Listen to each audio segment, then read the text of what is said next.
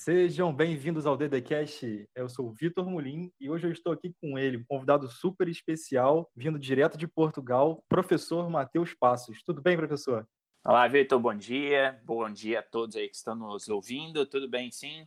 Felizmente, nesse, nessa época de pandemia, está tudo dentro da normalidade possível, né? Mas está tudo bem, sim, graças a Deus. Espero que com você, com sua família e com a família de todos aqueles que nos estejam ouvindo no momento também esteja aí tudo tranquilo. Sim, eu faço os mesmos votos. É, eu vou apresentar o tema aqui primeiro para o nosso ouvinte e depois eu vou querer apresentar você um pouco mais, é, com um pouco mais de profundidade. Claro, é, claro. Dentro desse, a gente está há pouco tempo no Brasil, a lei, a lei Geral de Proteção de Dados no Brasil está ou estava para entrar em vigor. Como a gente sabe, a proteção de dados é um ramo novo e com isso gera bastante oportunidade, seja na advocacia, seja na consultoria ou até mesmo a criação de um cargo novo, que é o chamado DPO, ou DPO, ou Data Protection Officer, ou pela lei, né, encarregado de proteção de dados. Isso. Mas a grande verdade é que ninguém ainda sabe como isso vai funcionar.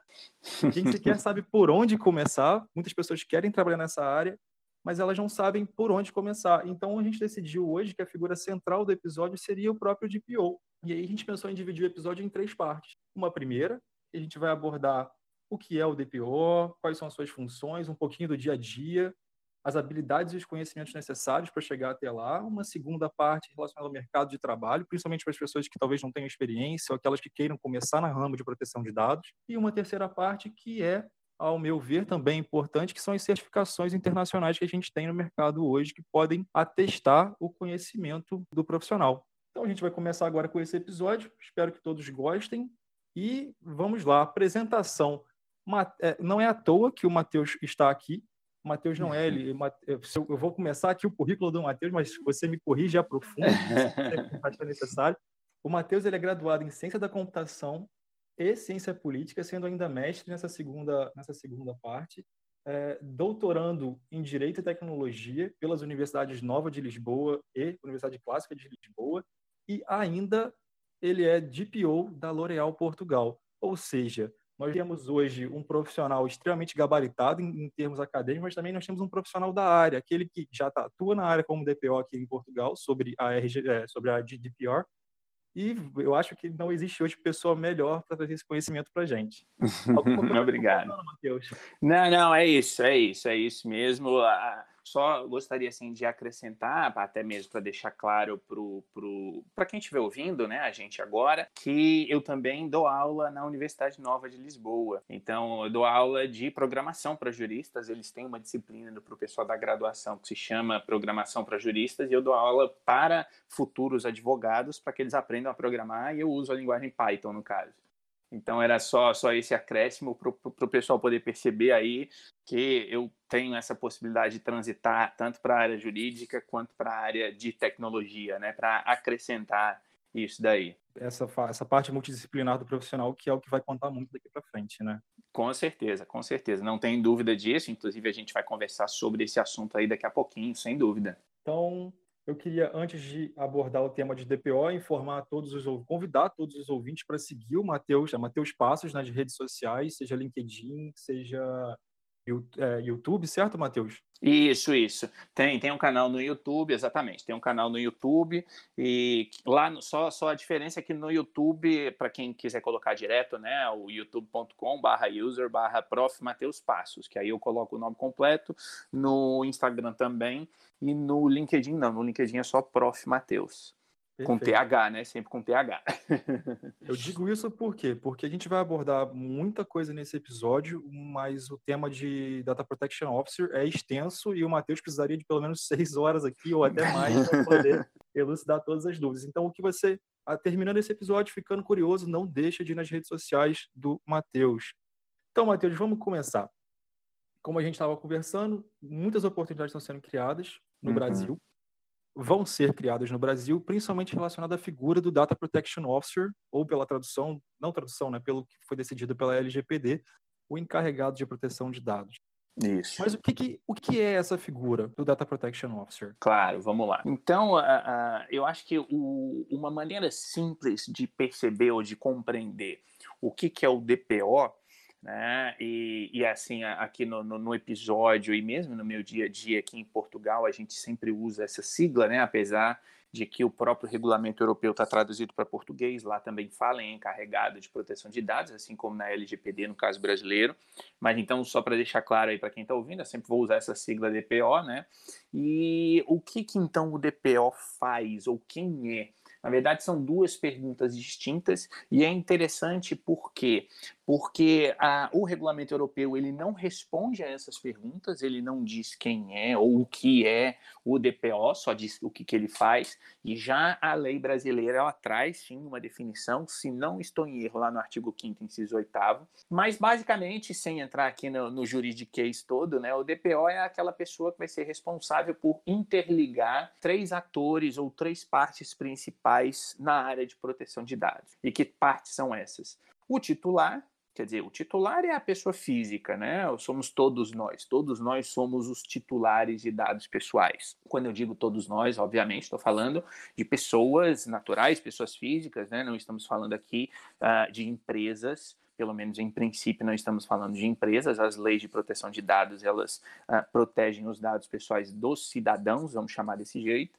Então, o DPO ele vai fazer a interligação entre o titular de dados, por um lado, Uh, a própria empresa, né, que, e aqui de novo, pelo meu costume, eventualmente eu vou falar em responsável pelo tratamento, que é a expressão que o regulamento europeu traz, e no Brasil, na LGPD, é o controlador, ou seja, a empresa é aquela que uh, recolhe os dados, né, coleta os dados pessoais do titular, então, para que quem estiver ouvindo né, entenda isso de uma maneira bem clara. Uh, você vai fazer uma compra qualquer num site de maneira online e a empresa vai pedir ali o seu nome, seu endereço, seu telefone, seu e-mail. Então, é aquela empresa, em princípio, que é o responsável pelo tratamento, é o controlador. Então, esse é o segundo, é o segundo pilar, digamos assim, com quem o DPO atua. E o terceiro são as autoridades de controle. Também vou chamar de maneira bem genérica, como autoridade de controle ou autoridade supervisora, porque cada país tem o seu nome, né? Por exemplo, aqui em Portugal é a CNPD, que é a Comissão Nacional de Proteção de Dados, e no Brasil será a ANPD, né? a Agência Nacional de Proteção de Dados, ou seja, é aquela instituição que faz toda a verificação faz todo o controle ali para verificar se as empresas estão cumprindo a legislação. Então, todo esse contexto para que o nosso ouvinte aí perceba que o DPO ele fica no meio né, desse tripé, digamos assim, ou seja, ele, ele atua em nome da empresa ou atua para a empresa, por um lado, mas ele também é responsável por manter contato com o titular então, o titular, se tiver algum problema, se tiver alguma reclamação, se tiver uma dúvida, ele entra em contato com o DPO e, ao mesmo tempo, a gente tem a autoridade supervisora, as autoridades de controle, uh, que, quando querem saber alguma coisa da empresa, ou seja, se a empresa está fazendo um tratamento de dados pessoais de maneira correta ou não, ou tem alguma dúvida, ou tem alguma fiscalização, então a autoridade supervisora vai ter o DPO como ponto de referência na empresa. Então, o DPO ele vai fazer isso. Né? Ele vai ser essa pessoa que vai ficar ali no meio e tentando quer dizer, não tentando, né? Mas ele precisa gerenciar esses interesses desses três atores, como eu costumo chamar: o titular, a empresa e a autoridade de controle. Ele é o ponto de encontro de todo mundo, certo? Exatamente. toda essa proteção de dados fluir de uma forma natural, sem prejuízo para ninguém, porque ele trabalha Exato. como um consultor para a empresa, certo? Perfeito. É, aí é que tá. Ele, ele, ele, na verdade, alguns autores aqui de Portugal que tratam do assunto e que eu acho interessante. Eles costumam dizer, e não só de Portugal, já vi também é, professores no Brasil dizendo isso, que é o DPO é como se ele fosse um representante da autoridade de controle dentro da empresa. Então, assim, quando você fala. Indireta. É, exato, né? Quer dizer, quando você fala que ele é um consultor, se a gente entender o consultor no sentido de uma recomendação, perfeito. Eu só, só faço assim uma, um pequeno, uma pequena lembrança aí para o nosso ouvinte, que ele não necessariamente vai ser um consultor no sentido de ser alguém externo à empresa, ele pode ser interno, como é o meu caso. Eu sou DPO da L'Oréal aqui em Portugal, eu sou um funcionário da L'Oréal, trabalho, eu não presto serviços para a L'Oréal, no sentido de ser alguém externo, né, um terceirizado, vamos colocar assim, ou um terceiro. Na verdade, eu sou contratado, sou um funcionário né, da, da L'Oréal, sou interno. Mas a minha função como DPO é fazer isso que você falou agora, né, Vitor? Ou seja, é literalmente fazer uma espécie de consultoria interna, no sentido de que eu viro para a L'Oréal e digo: olha, conforme a legislação de proteção de dados, ah, você, L'Oréal, você empresa, precisa agir assim ou agir assado, né? Seguir tal, tal critério, seguir ou, ou, seguir essa instrução, enfim. Agora, são sempre recomendações, digamos assim. São sempre recomendações, e aí aqui eu até já me estendo um pouquinho, mas por que, que são recomendações? Porque, na verdade, o DPO ele não toma decisão do que fazer. Né? Isso é uma coisa que precisa sempre ficar muito clara e aqui na Europa é bem claro isso, não só pelo regulamento europeu, mas por todas as orientações do Comitê Europeu, né, que é o órgão que dá a interpretação da legislação, vamos colocar assim. E no Brasil a gente ainda não tem isso, vai ser uma função da ANPD, mas uh, uh, pelo menos os vários autores indicam que deve ser semelhante, quer dizer, o DPO ele é independente nesse sentido. Então ele vai dizer, olha, eu recomendo que você, empresa, faça isso. Se a empresa vai fazer ou não, é a escolha da empresa. Então, às vezes, isso fica um pouco confuso, porque a pessoa pode pensar, ué, mas o, DPO ele não é um funcionário da empresa e como é que ele é independente, né? Se ele é um funcionário da empresa. Então, a, o DPO, a função de DPO, ela tem essa característica interessante que ao mesmo tempo em que ele é um funcionário ou pode ser, né? Porque claro, a gente já falou, ele pode ser externo também. Mas pensando no DPO que é interno, que é contratado, ele pode uh, plenamente ser contra algo que a empresa quer fazer. Né? Ou seja, a empresa quer realizar um determinado tratamento de dados X e o DPO diz: olha, não pode fazer esse tratamento do jeito que você, empresa, está querendo, porque isso infringe a legislação de proteção de dados, e ele é, é, obrigação do DPO fazer isso. Isso é o que é o mais interessante, digamos, por um lado, né? Ou seja, ele é interno, a empresa quer fazer isso e é função do DPO dizer: empresa, você não pode fazer. E ainda mais interessante é que a empresa não pode demitir o DPO por causa disso. Né? Ou seja, se o DPO falar, empresa, você não pode fazer isso, e a empresa quiser fazer, se ela quiser fazer, ela faz, é aquilo que eu falei agora da recomendação, mas ela não pode demitir o DPO porque o DPO está dizendo para a empresa não fazer. Ou seja, ele está sendo contra a própria empresa, entre aspas. Tem né? que deixar isso bem claro, que o DPO ele não joga contra a empresa. Exato. Ela quer, ela quer é, é o que eu, eu, venho acompanhando o Matheus já há algum tempo aqui, é, em lives, em webinars e tudo mais, e o Matheus comentou uma coisa muito interessante. Às vezes a empresa quer lançar um programa super inovador da noite para o dia, que vai consumir e tratar dados, mas o DPO vai falar assim, oh, calma, você não pode fazer isso porque trabalha com dados que precisam ter, um, ter uma avaliação de impacto antes, isso só vai conseguir fazer daqui a um mês. E Exato. a empresa, não, mas eu preciso lançar meu programa, meu, meu aplicativo agora. Então, é, é, é, um diálogo, né? É um jogo de cintura que tem que ter ali, que, que o próprio DPO tem que ter para poder claro. tornar essa situação, certo? Sem dúvida. E aí, até já a, a, avançando num tema que a gente vai falar com mais detalhe daqui a pouquinho, mas essa é uma característica básica do DPO. O DPO precisa ter jogo de cintura. Ele precisa ter essa maleabilidade no bom sentido, é claro, de mostrar para a empresa Uh, o que, que, a empresa precisa fazer. Né? E aí, pegando esse exemplo que você citou, quer dizer, se a empresa resolve criar, como você bem disse, um produto super inovador, mas que usa inteligência artificial, por exemplo, e trata dados de 10 milhões de consumidores. Quer dizer, isso não pode ser feito da noite para o dia. Então, precisa sim da avaliação de impacto antes, saber quais são os riscos que esse tratamento vai trazer para o titular, e aí é papel do DPO Quer dizer, é o papel do DPO ter esse jogo de cintura, como eu falei, de dizer, olha, empresa, é o seguinte, eu não, como você, eu, eu adorei essa expressão que você usou agora, Vitor, eu não estou jogando contra você, mas Sim. eu estou dizendo para você que, conforme a lei de proteção de dados, a legislação, você precisa fazer a avaliação de impacto antes. Agora, eu, TPO, digo para você, empresa, se você quiser seguir adiante, uh, uh, e assim, uh, não quero que o, o, linguajar pareça muito ofensivo, porque realmente não é, mas é o jeito de dizer, é problema da empresa. Né? Ou seja, é por isso que eu falei antes da recomendação. O DPO vai dizer: olha, a legislação de proteção de dados diz que para esse tratamento você precisa fazer uma avaliação de impacto antes. Ponto. Está aqui a minha recomendação como DPO. Se a empresa depois decide, por conta dela, que não, não vou fazer e vou tocar o negócio adiante, levar o negócio adiante, a responsabilidade do DPO está garantida porque ele fez aquilo que dele se espera. Né? Então não é muito, muito bem colocado da sua parte, não é jogar contra, mas é alertar a empresa. E aí eu volto àquilo que você também falou agora. É, é aí que entra essa ideia do, da consultoria né, que é uma espécie de consultoria que o DPO vai fazer, porque realmente essa é a função do DPO. Né? E aí, pegando esse mesmo caso, né? esse, esse mesmo exemplo aí da, da, do tratamento de 10 milhões, dos dados de 10 milhões de consumidores com inteligência artificial. O DPO vai lá e faz a recomendação, diz, olha, não dá para começar agora segunda-feira, vai ter de ser daqui a um mês por causa da avaliação de impacto. Se a empresa diz, não, mas eu não quero perder a oportunidade, vou fazer e começa nessa segunda, e depois a autoridade de controle vem atrás da empresa. A, a, a, autoridade de controle, a primeira coisa que ela vai querer saber é: olha, você, eu estou vendo que você está fazendo esse tratamento, me dá aí a sua avaliação de impacto. E aí o DPO vai dizer: olha, eu recomendei, a empresa não fez. Então, esse é o papel do DPO também. Quer dizer, é, é fazer a ponte ali entre a autoridade de controle e a empresa. Ou, por outro lado, imaginemos nessa, ainda nesse contexto que haja uma violação de dados pessoais, ou seja, houve um vazamento dos dados desses 10 milhões de consumidores nesse exemplo que eu estou dando. O consumidor vai reclamar e essa reclamação vai cair nas mãos de quem? Do DPO.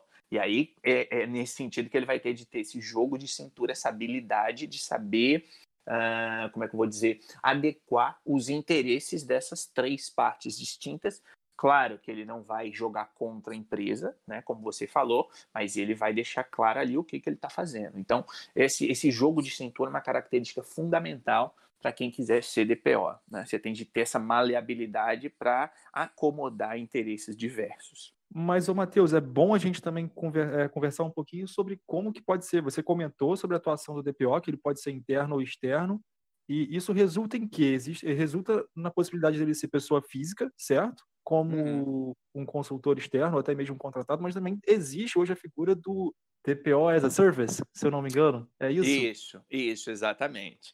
Né, isso já é uma situação uh, comum aqui na Europa, né? E comum, eu digo assim, na Europa, talvez não tanto no Brasil, pela própria, pelo próprio fato da legislação brasileira ainda não estar em vigor, né? Então vamos ver como é que vai ficar no caso do Brasil. Mas mesmo assim, quer dizer, uh, uh, tanto a lei brasileira quanto aqui o regulamento europeu, eles permitem ou dão essa possibilidade de que o DPO ele seja é, uma empresa, né? Que é o, o, o, como você falou, o DPO as a Service na, na sigla ou na expressão em inglês, que basicamente é o quê? Quer dizer, como eu disse no início do nosso bate-papo, da nossa conversa, eu uh, sou um DPO interno, né? ou seja, eu sou contratado, eu sou um funcionário da L'Oréal Portugal e atuo então como DPO interno.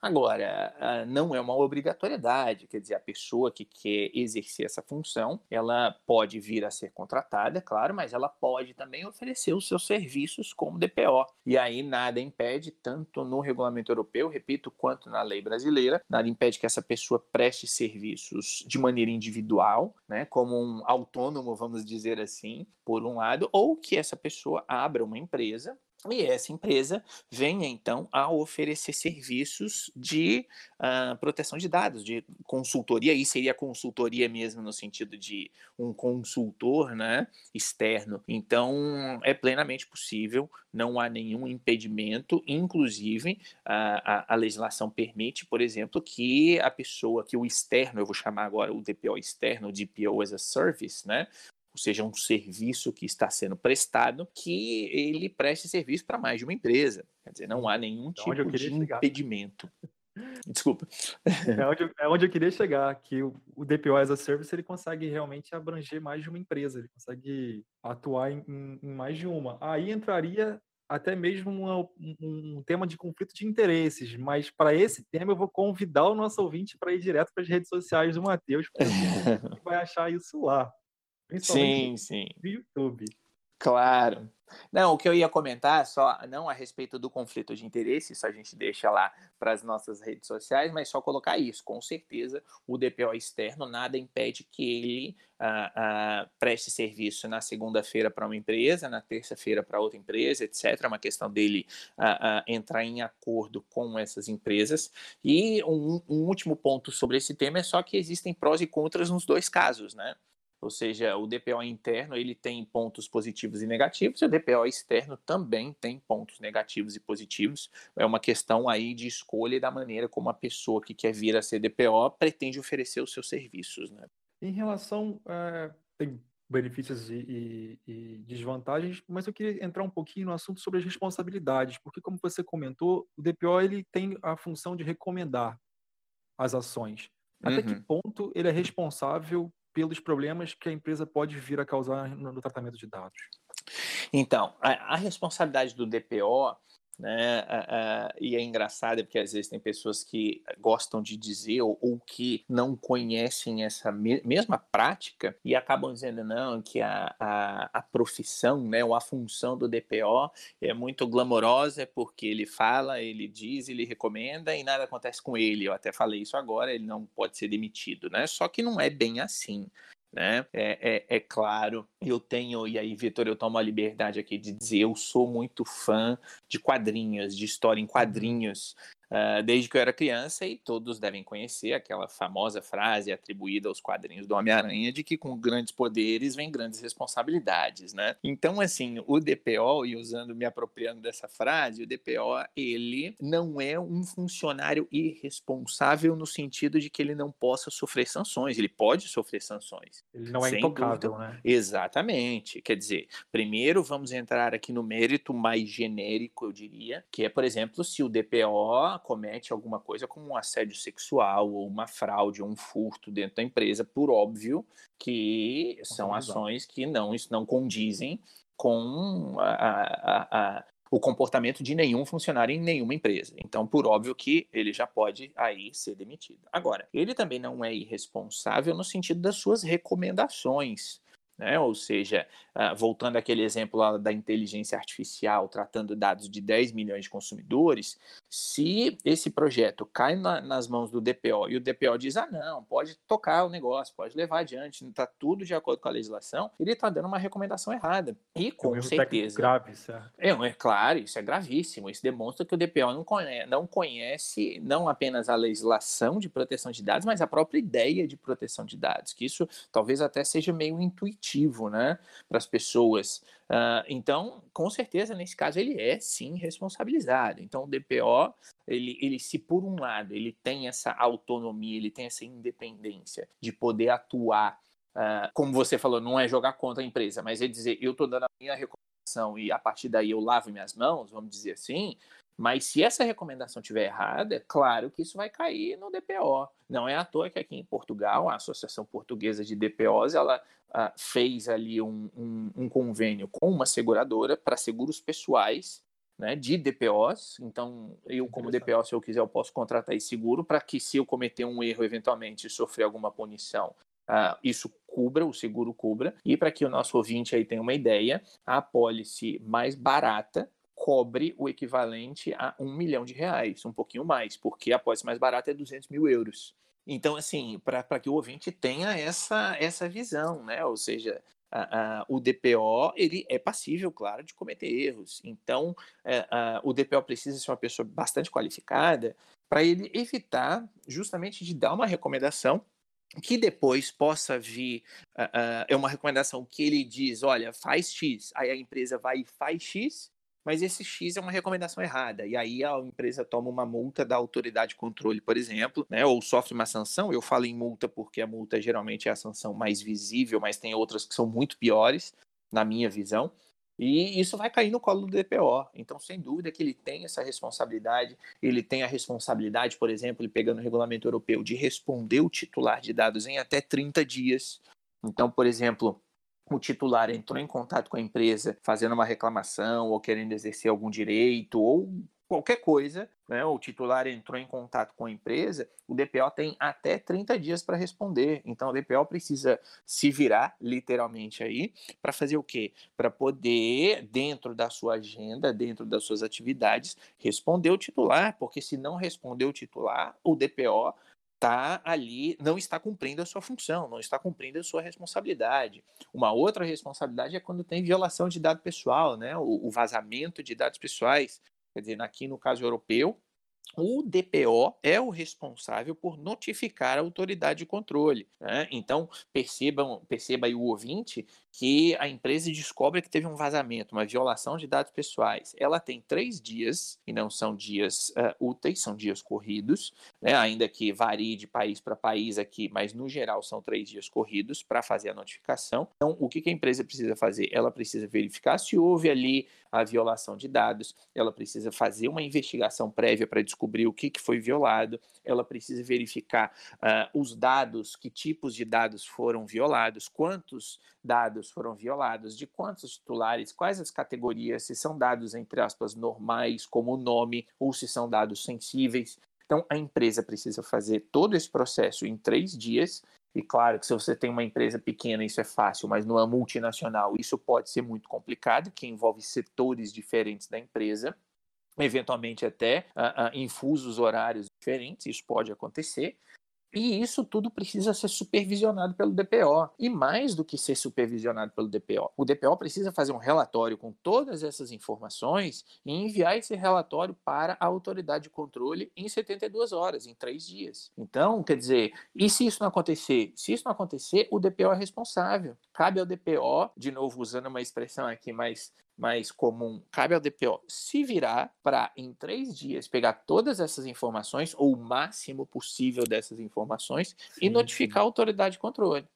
E se é, ele não fizer ele pode isso? informar que as informações que ele tem naquele momento, mas que futuramente ele vai anexar outras informações. Claro, né? claro, sem dúvida. Da investigação do vazamento. Exato, não, sem dúvida. Mas também é aquela coisa, ele não pode simplesmente dizer, olha, fiquei sabendo aqui que tem uma violação e depois que eu terminar eu te informo, viu, autoridade de controle? Quer dizer, ele tem de dar o máximo de detalhes possíveis.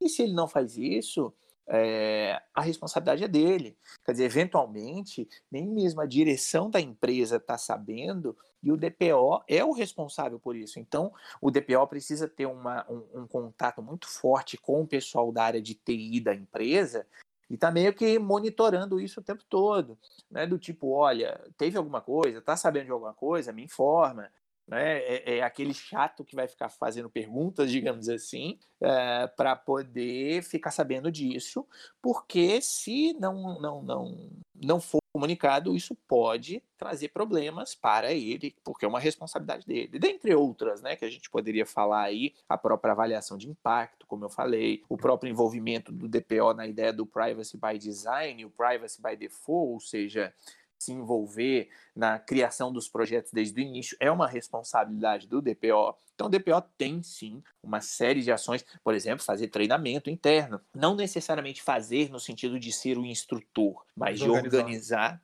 exato, organizar ações de treinamento interno.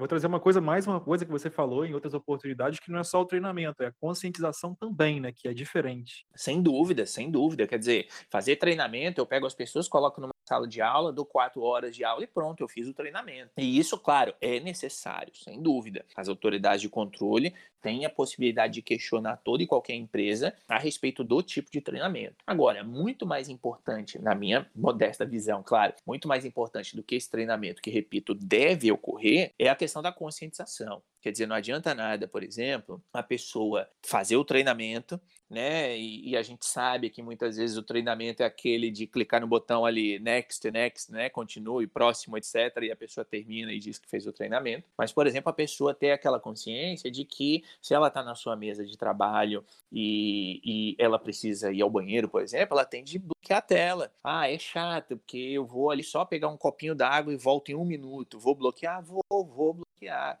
Esse é o tipo de conscientização que precisa ter. Por quê? Porque, eventualmente, e não é aqui questão de falar mal de ninguém nem nada, mas a gente sabe que espionagem entre empresas existe o tempo todo.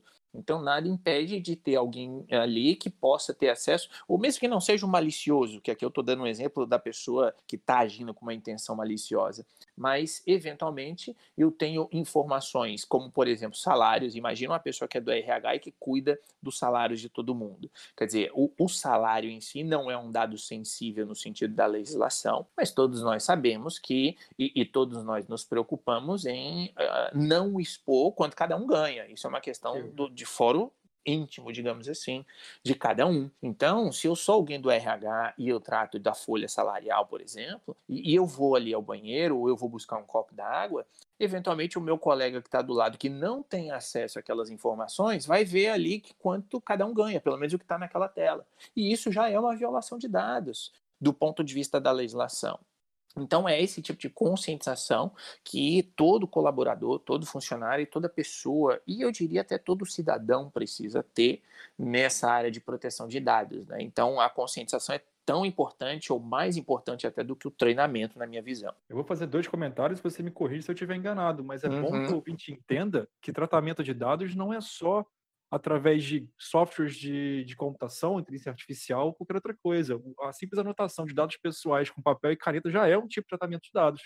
Sim, Além sim. disso, violações não acontecem só da empresa para fora. Uma violação de dados pode ocorrer internamente numa empresa, como o próprio Matheus comentou, de um funcionário que não é autorizado ter acesso a, a dados de outros funcionários, é, dados como o próprio Matheus comentou, dados relacionados a família ou até mesmo a questão, de salário. Os dados, não, a proteção de dados não é só o que a gente vê da porta para fora em grandes notícias, ela é muito mais complexa e muito mais ampla e profunda. Claro. E eu acho que é aí que tá, vou até perguntar aqui por fora, por fora aqui do nosso roteiro, o quão apaixonante é a proteção de dados no dia a dia da pessoa, certo, Matheus? Sim, sim, sim. Quer dizer, voltando aí para os seus dois exemplos, só para reforçar, para que o nosso ouvinte é, tenha isso muito claro, né? Ou seja, é, é, a lei de proteção, as leis, né? A legislação de proteção de dados, ela não está vinculada só ao digital.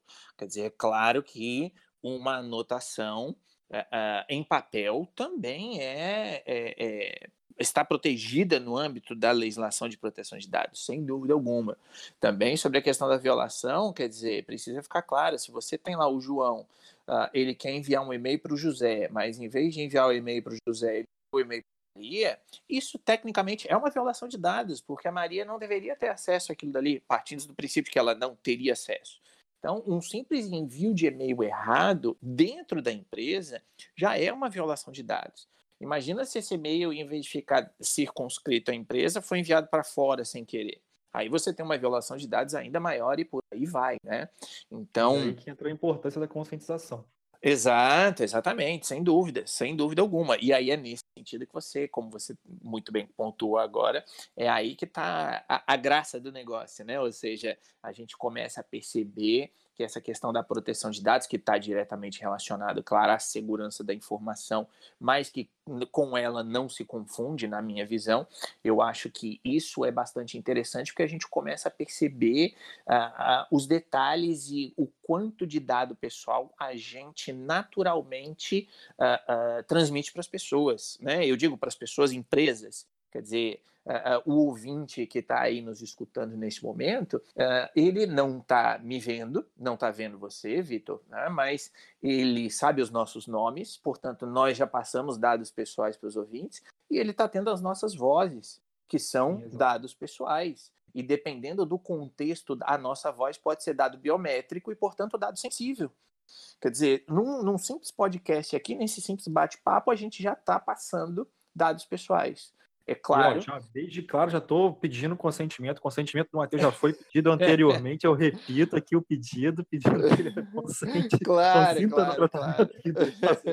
sem dúvida, sem dúvida, né? Então, a gente já está passando, quer dizer, Uh, uh, quando a gente está aí numa videochamada, ainda mais agora nessa situação aí da, da pandemia, em que a gente está usando a internet o tempo todo para tudo, você está numa videochamada, você está passando dado pessoal. Aí a pessoa vai falar, ué, mas dado pessoal não é um nome, não é um endereço. Quer dizer, a maneira de caminhar de uma pessoa é um dado pessoal. A, a, maneira que ela digita no teclado é um dado pessoal. Eu imagino aí que vários de nossos ouvintes já tenham feito, por exemplo, entrevista de emprego em que eventualmente seja pedido lá o teste de digitação para ver o número de, de, de, teclas que você digita ou se é rápido, enfim, aí cada empresa no, no momento do recrutamento pode ter o seu critério. Mas ali você tem um dado pessoal muito claro.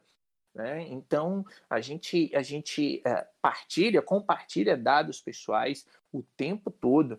Eu, eu lembro que no ano passado havia ali uma reportagem sobre a questão, claro, de proteção de dados e dizia que no mundo, em média, cada pessoa gera 2 GB de dado por dia. Por tá? dia. Por dia.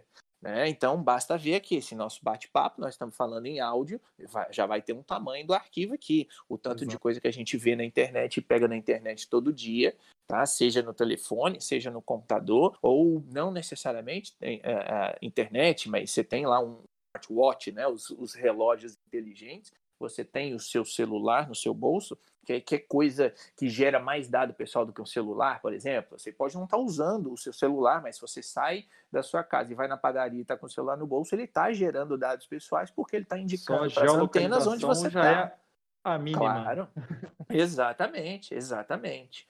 Né? Então a gente gera muito dado pessoal. Quer dizer, não é que gera dado, mas expõe muito os dados pessoais, e é por isso que essa disciplina, essa área da proteção de dados, como você muito bem pontuou, é bastante, bastante apaixonante, bastante não só relevante, eu diria socialmente, mas bastante apaixonante e é algo que merece aí ser estudado, né, ser, ser, ter uma dedicação de todos nós. Matheus, sucintamente a gente já abordou um pouquinho sobre o dia a dia do, do Data Protection Officer, do DPO. Mas eu queria te perguntar, eu sei do dever de sigilo que o DPO tem que ter, então ele não pode expor a, o que acontece dentro do, do ambiente de trabalho dele, mas eu queria te perguntar se você pudesse dar um pouquinho é, de um dia a dia de um DPO, porque eu acho que isso é fundamental para a pessoa que está de fora entender, uhum. porque a uhum. gente só vê o que está na lei e a gente só vê o que está sendo especulado. Muitas, uhum. muitas pessoas no Brasil falam de DPO, mas como é que elas falam se elas, elas sequer, sequer ainda atuaram como um DPO? Então, acho que é importante vir de você é, para as pessoas entenderem e desmistificar um pouquinho claro, dessa figura. Claro. Claro, sem dúvida, sem dúvida. Quer dizer, como você falou, né, o DPO ele tem a, o dever de sigilo, o dever de confidencialidade, de segredo. Então, por óbvio que a gente não vai, eu não vou aqui comentar nenhum caso concreto, mas as pessoas precisam e concordo plenamente ter essa visão. Então, por exemplo, atividades que o DPO vai uh, realizar no seu dia a dia. Uh, uma que eu diria que não sei se é a principal, mas é uma extremamente importante, é a análise de contratos. Quer dizer, análise de contratos, o DPO precisa fazer essa análise de contratos, porque vai ser o DPO que vai analisar, vai ler o contrato das empresas, quer dizer, uh, uh, quando eu digo o contrato, falando da, da, empresa com outras empresas, porque a gente sabe, né? A gente tem lá um, um site de uma grande loja que vende de maneira online, por exemplo, e não necessariamente é aquela própria empresa que criou o site. Então, eventualmente, aquela empresa ela contratou uma outra empresa, então eu tenho a empresa X, que é a que você entra no site dela e ela está lá vendendo produto para você, essa empresa X, mas quem criou o site, quem faz a manutenção do site e tudo mais é a empresa Y. Então, nesse caso, a legislação trata como o responsável pelo tratamento e o subcontratante, respectivamente, no caso aqui do regulamento europeu, no Brasil, como eu já disse, é o controlador por um lado e o outro é o operador. Então, nós temos essas duas empresas e, uh, quer dizer, eu tenho ali a empresa Y, que nesse meu exemplo é quem criou o site, ela tem acesso aos dados pessoais, porque o, o, o banco de dados provavelmente vai estar ali na, na, nos computadores ou nos servidores da empresa Y, que é quem criou o site, e ela vai enviar para a empresa que é a vendedora em si.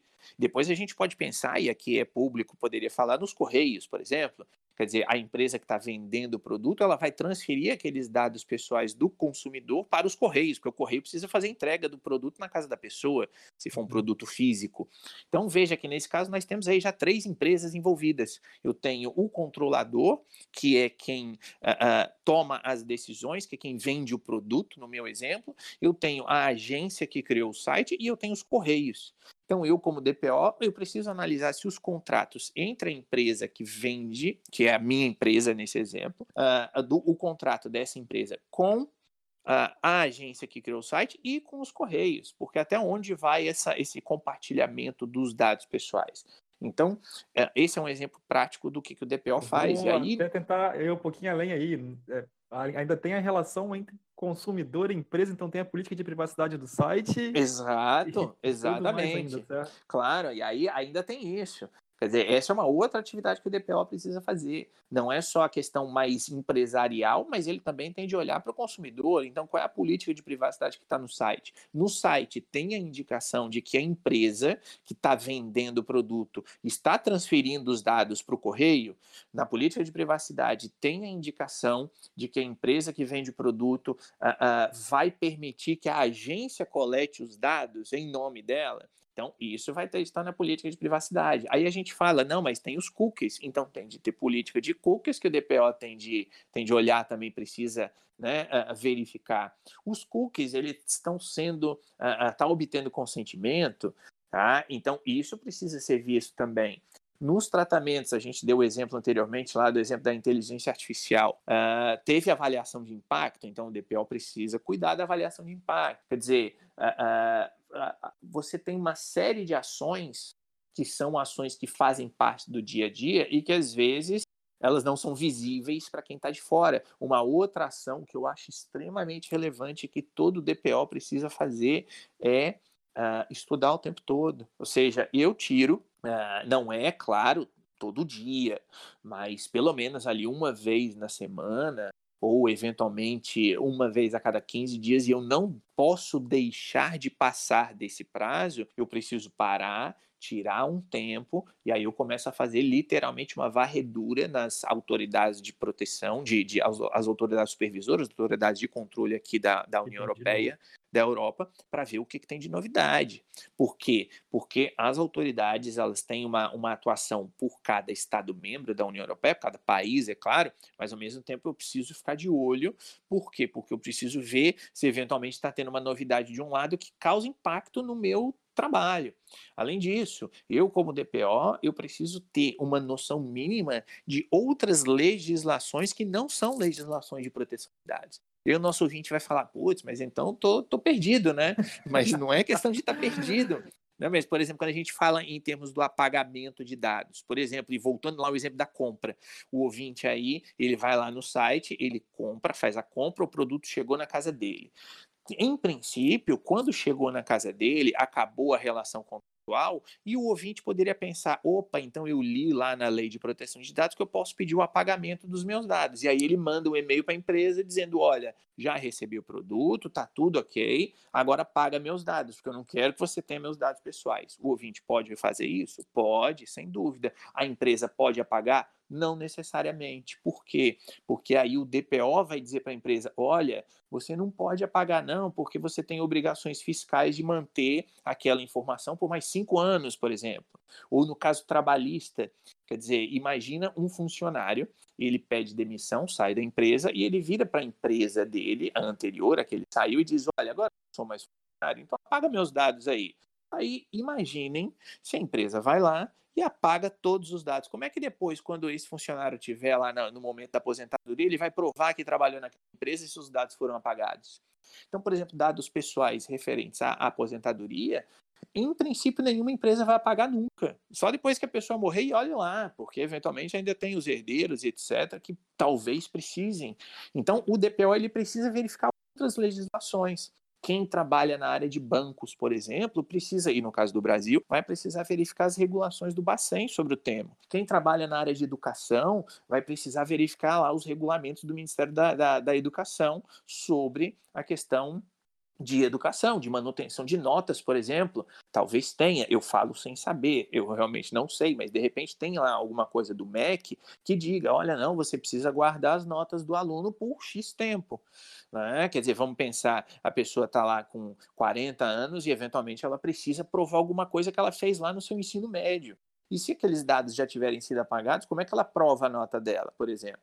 É, claro que eu estou inventando uma situação aqui, mas talvez isso seja possível são, na área de são, saúde. São casos né? que podem acontecer no dia a dia. Sabe? Exatamente. E aí o DPO ele precisa, e eu falo isso por mim mesmo. Quer dizer, no meu caso aqui e aqui em Portugal, por exemplo, eh, eu trabalho com claro, o regulamento europeu, mas eu trabalho com a lei portuguesa de proteção de dados, eu trabalho com a diretiva do e-privacy, que trata sobre comunicações eletrônicas, eu trabalho com a lei portuguesa sobre comunicações eletrônicas, porque isso envolve dados pessoais, eu trabalho com a lei portuguesa sobre videovigilância, porque tem uma lei específica para câmeras que fazem segurança, essas câmeras que a gente vê de segurança, mas tem uma legislação, então tem dados pessoais, se aplica o regulamento Regulamento Europeu de Dados Pessoais, mas também se aplica a Lei de Videovigilância, porque tem algumas características específicas.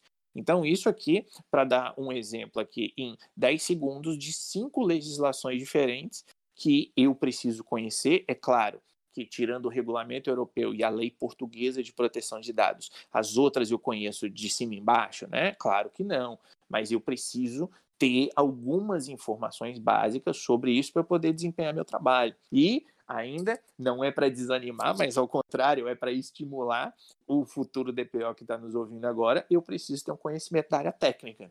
Ou seja, Exatamente. eu. É onde eu queria entrar. Exato. Tava... Eu ia perguntar sobre as habilidades e os conhecimentos que o DPO precisa ter. A gente está passando pela parte do direito agora. É só metade. É só o que foi falado agora é só metade. E, e até, Vitor, eu me atrevo a dizer que é, é só um terço e eu vou explicar o porquê. Quer dizer, o primeiro terço é essa, esse aspecto mais legal, jurídico. O segundo terço é o aspecto técnico. Quer dizer, eu, como DPO, eu preciso ter conhecimentos técnicos suficientes para dizer para minha empresa: olha, empresa, nesse tratamento de dados que você está fazendo, minha recomendação é que você use a medida de segurança X. Enquanto que naquele outro tratamento de dados que você está fazendo, a medida de segurança vai ser Y. E por que, que eu, como DPO, preciso saber disso?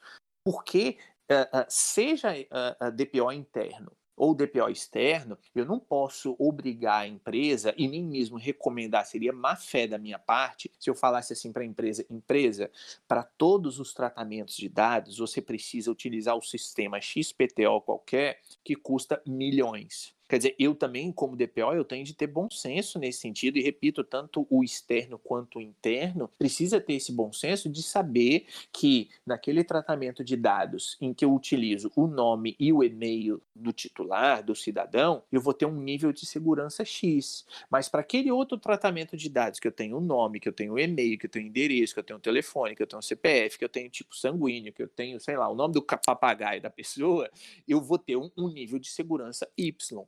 Quer dizer, eu, como DPO, preciso ter esse conhecimento técnico e aí não é para assustar ninguém, é claro, quando eu digo ter o conhecimento técnico, não necessariamente significa dizer sentar na frente do computador, ir lá e programar ou configurar uma rede, configurar um firewall, uma DLP, uma DMZ e não sei o que, não é isso. Mas é saber o que, que essas siglas que eu falei agora, por exemplo, significam. Saber qual é a diferença entre uma criptografia simétrica ou simétrica, saber como funciona, por exemplo, a função hash, para poder indicar se o hash vai servir para pseudonimização ou para anonimização. Então, Estou tão feliz com o meu mestrado agora. meu mestrado me deu isso tudo. Exatamente. Então, quer dizer, a pessoa precisa ter esse conhecimento técnico, porque senão ela chega numa conversa, ela DPO, chega numa conversa com o comitê de privacidade da empresa, o comitê de proteção de dados, e o pessoal da área de TI vai usar esses termos, e o DPO vai ficar ali boiando e vai dizer, pô, ok, eu aceito. E aí isso gera um problema. Lembra que a gente conversou anteriormente, o DPO tem que ser independente. Então, o DPO precisa fazer essa recomendação. Né? Então, esse é o segundo terço das, das habilidades do DPO, eu diria. Né? Ou seja, o primeiro é o, o, conhecimento jurídico, o segundo é esse conhecimento técnico, né? e, e só para reforçar, não quer dizer que o DPO precise ser formado em direito e formado na área de TI, não é isso. Ele não precisa ser formado em nenhuma dessas duas áreas, não há exigências de qualificações uh, legais no sentido de graduação ou mestrado, não sei o que, não. Mas ele precisa saber do tema. Né? E o terceiro terço é uh, gerenciamento de projetos. Quer dizer, todo DPO precisa ter essa noção Uh, de gerenciamento de projetos. E aqui eu vou puxar um pouco a sardinha para o meu lado e o nosso ouvinte vai entender por quê. Porque eu dei aula antes de vir para Portugal, eu era professor em Brasília, morava em Brasília, e uma das disciplinas que eu dava aula era a disciplina de metodologia, metodologia científica. Todo mundo que faz uma graduação deve ter tido essa disciplina de metodologia científica, alguns cursos devem ter tido lá o, o projeto ou o TCC, né, o trabalho de conclusão de curso no final para poder se formar. Então, eu era professor professor disso. E por que, que isso me foi muito vantajoso e me é muito vantajoso? Porque o DPO precisa saber administrar projetos. E aí, talvez o ouvinte pense, mas que metodologia científica tem a ver com isso? Ora, um projeto, ele. E aqui, claro que eu faço só uma analogia, né? Que uh, não é uma questão de aula, não, mas é analogia, porque porque eu preciso, eu como DPO, eu preciso ter essa noção de que a empresa vai me chegar com um projeto, então o projeto seria ali o problema de pesquisa, como a gente vê na metodologia, precisa estar tá claro no projeto que a empresa traz para minha análise, quais são os objetivos que ela quer atingir, precisa estar tá claro no projeto que a empresa traz para minha análise, eu como qual é a delimitação do projeto dela, e aqui eu estou usando os termos de metodologia para deixar isso claro para o nosso ouvinte, precisa estar tá claro ali no projeto que a empresa quais são as medidas de segurança para evitar a violação de dados pessoais, precisa estar tá claro ali no projeto o cronograma, qual é o prazo que aquilo vai entrar, quando vai entrar, né, no caso, ou seja, é, é, o que eu quero dizer é que se o primeiro terço é o aspecto legal que o DPO precisa saber, o segundo terço é o aspecto tecnológico, técnico que o DPO precisa saber, o terceiro terço que complementa, ou que, que não complementa, mas que completa a habilidade que o DPO precisa ter é esse gerenciamento de projetos. O DPO precisa ter essa noção, e aqui eu estou falando até em projetos que seria só um projeto, mas imagine o DPO que vai chegar, especialmente para aqueles que, está, que estão no Brasil, que vai chegar, vai pegar a empresa do zero e vai dizer: a partir de hoje a gente começa a implantar o nosso programa de privacidade. O que, que você tem de fazer no programa de privacidade? Como é que, de, por onde você começa? Quer dizer, isso é um mega projeto dentro da empresa. Então, nesse sentido, o DPL precisa ter essa visão de, de um sistema planejado como um projeto como um todo, que vai se subdividir em subprojetos, vamos colocar assim. E isso precisa estar claro, o DPL precisa ter essa noção. Né? Ou seja, eu quero atingir um objetivo daqui seis meses, mas eu preciso começar hoje. Para atingir aquele objetivo daqui seis meses, o que, que eu preciso fazer hoje? Quais são as etapas? Quais são os prazos? Quais são os pré-requisitos? E isso não necessariamente está na lei. Quer dizer, não vai estar tá lá na lei. Exato, a lei não dá tudo. Exato, quer dizer, a, a, lei brasileira, por exemplo, lá no artigo 50 ou 51, se não estou em erro, fala sobre as boas práticas. O que, que são boas práticas? Quer dizer, a lei não vai dizer, olha, o DPO, para o tratamento de dados lá do nome e do e-mail, você vai usar a medida de segurança X, e para o tratamento lá de dados sensíveis, de dados de saúde, você vai utilizar o a medida de segurança Y. Não, a lei diz isso. A lei diz use medidas de segurança conforme a situação. E aí o DPO precisa ter essa noção de, de projeto para ele saber fazer essa adequação. Né? Então, eu acho que são essas três habilidades que, em conjunto, vão fazer com que o DPO seja um DPO, digamos assim. Dá trabalho? Dá trabalho, sem dúvida. Você vai conseguir da noite para o dia? Provavelmente não. Mas é aquilo que você, Vitor, já tinha citado é uma questão realmente apaixonante e você, quando começa, você não vai querer parar, com certeza. Eu ia até complementar aqui, apaixonante e desesperador. É, é claro, é claro que você pode pensar assim, nossa, é muita coisa, né? É lógico, sem dúvida, é muita coisa, mas quem está ouvindo a gente também, isso aqui eu não falo em absoluto, claro, para desestimular de jeito algum, pelo contrário, é para mostrar que realmente o caminho é longo, o caminho pode parecer um pouco árduo, sim, é gratificante, sem dúvida, e também, assim, para conscientizar as pessoas de que elas não vão se tornar DPO da noite para o dia, né? Quer dizer, isso é um processo, é, é, é esse, essa, esse ato, o ato de adquirir conhecimento, ele vem ao longo do tempo. Né? Então, é claro que hoje eu estou aí quase um ano e meio como da L'Oréal, e por óbvio que hoje uh, uh, eu já tenho uma experiência que é muito melhor do que eu tinha um ano e meio atrás, sem dúvida, que é muito melhor do que eu tinha três anos atrás, quatro anos atrás, quando eu comecei a estudar um pouco mais essa área. E outra coisa também, quer dizer, a gente não pode se esquecer daquilo que as pessoas já trazem previamente. Né? Quer dizer, Uh, o que eu quero dizer no sentido de, por exemplo, a pessoa que vem da área jurídica, sem dúvida, já traz todo o seu conhecimento jurídico que vai ser extremamente útil. Quem vem, vem da área de tecnologia idem. Quem vem da área de gestão de projetos, idem. E aí a pessoa fala, putz, mas eu sou, sei lá, eu fiz filosofia, então não vou ser DPO nunca? Vai, vai ser. Eu conheço aqui em Portugal pessoas que são DPOs, uma das universidades daqui de Portugal, o DPO é um filósofo. E, inclusive eu cito que eu pensei, lembrei dele agora. Quer dizer, é uma pessoa que tem filosofia e a filosofia uh, o auxilia a ter essa visão mais, talvez, digamos, humana do tratamento não tanto técnico jurídico, não tanto técnico uh, eh, para o lado da tecnologia, mais frio, mas nesse sentido. Então, é uma questão de você realmente pensar: olha, eu quero me dedicar, eu vou correr atrás da área, é uma área extremamente promissora, né? e uh, uh, para isso você precisa dar o primeiro passo e não desistir, que realmente é bastante coisa. Até comentei isso essa semana ainda. A pessoa que resolve ser DPO, ela vai estar estudando sempre estudando sempre porque o desenvolvimento jurídico não para, é aquilo que eu falei agora há pouco de eu ver, eu preciso ver o que está surgindo de novidade. O desenvolvimento tecnológico nem se fale. Né? Isso aí é, é desnecessário dizer que hoje o seu celular que você compra hoje, amanhã ele já é antigo. Isso aí não tem dúvida, para ficar só no celular. E a questão de projetos também você sempre vai ter aí alguma novidade, algum framework inovador, que foi alterado e que traz novas maneiras de gerenciar projetos. Então, é um estudo constante, mas é um estudo que eu acho que é extremamente gratificante e recompensador, digamos assim. Sim, eu, eu imagino, eu já estou eu tô me aprofundando nessa área, o meu mestrado já é mais voltado para a parte, pelo menos, eu já venho, eu já tenho o, a base jurídica, venho buscar a base técnica, e agora fico surpreso, agora eu tenho que buscar também a parte de gerenciamento de projetos, então vamos continuar nessa caminhada. E agora eu queria pegar esse link que a gente está falando sobre essa multidisciplinaridade do, do, do, DPO, que na minha opinião é a materializa materialização, a personificação do profissional multidisciplinar, e fazer uma pergunta em relação ao mercado de trabalho. Uhum. Porque o que quando você me apresenta a quantidade de informação que o DPO tem que, tem que ter, e a quantidade de ações que ele tem, atividades que ele tem no dia a dia, eu não consigo imaginar que uma única pessoa está à frente disso. Uhum. Ou melhor, o DPO. O DPO eu sei que tem que ter uma indicação de DPO em relação às autoridades de proteção de dados. Mas a, a, a atuação na privacidade e proteção de dados de uma empresa é liderada e feita por uma única pessoa ou o DPO tem uma equipe?